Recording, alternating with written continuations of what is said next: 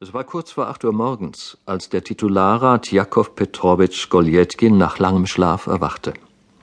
Er blinzelte zunächst nur ein wenig, gähnte verschlafen, streckte langsam die Glieder, und erst nach und nach öffnete er die Augen vollständig.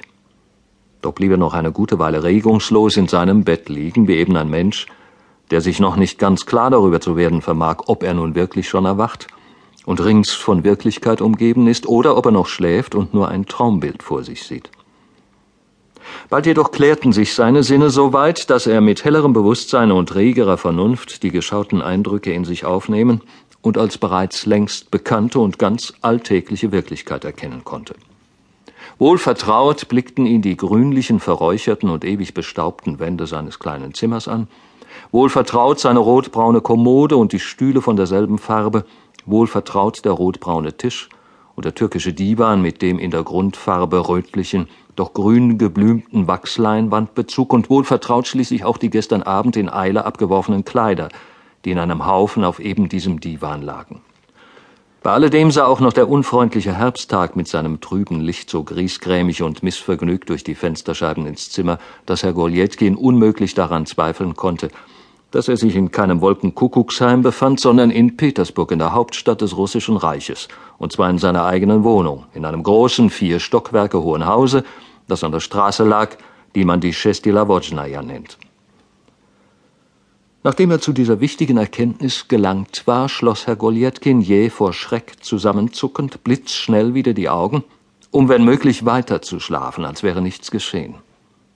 Doch hielt er diesen Zustand nicht lange aus, denn plötzlich, es war noch keine Minute vergangen, fuhr er von neuem auf, und diesmal sprang er sofort aus dem Bett, ganz als seien seine Gedanken endlich auf den Punkt gestoßen, um den sie bis dahin aus Mangel an jeglicher Ordnung in blinder Reihenfolge ergebnislos gekreist hatten. Kommen wir also weit, so war das Erste, was er tat, dass er zu dem runden Spiegelchen stürzte, das auf der Kommode stand und obwohl das verschlafene Gesicht mit den kurzsichtigen Augen und dem ziemlich gelichteten Haupthaar, das ihm aus dem Spiegel entgegenschaute, so unbedeutend war, dass es ganz entschieden sonst niemandes Aufmerksamkeit hätte fesseln können, schien sein Besitzer doch mit dem Erblickten sehr zufrieden zu sein.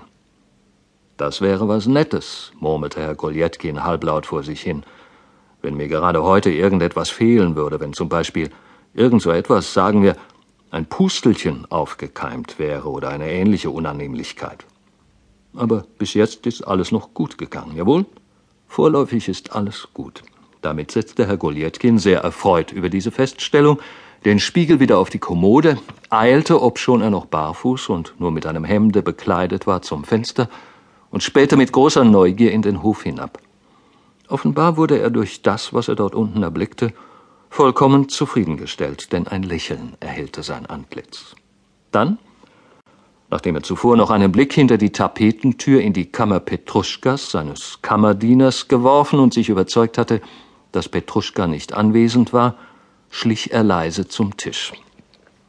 Dort schloss er das Schubfach auf und suchte in dessen verborgenstem Winkel zwischen alten vergilbten Papieren und anderem Kram, bis er schließlich eine abgenutzte grüne Brieftasche zutage förderte – die er vorsichtig aufklappte, um ebenso vorsichtig mit wonnevollem Entzücken und offenbarem Genuss in das geheimste Täschchen hineinzuspähen.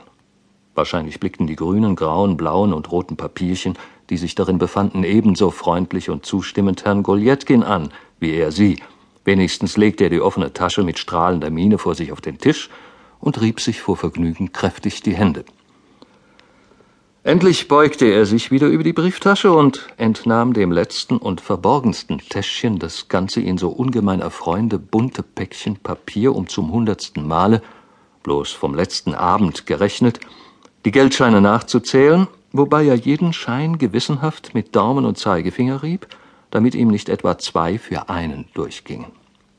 Siebenhundertfünfzig Rubel in Papiergeld, murmelte er dann vor sich hin. 750 Rubel, eine große Summe, eine sehr annehmbare Summe, fuhr er mit bebender, vor Wonne ganz weich klingender Stimme in seinem Selbstgespräch fort, indem er das Paket mit den Geldscheinen in der geschlossenen Hand wog und bedeutsam dazu lächelte. Sogar eine überaus annehmbare Summe.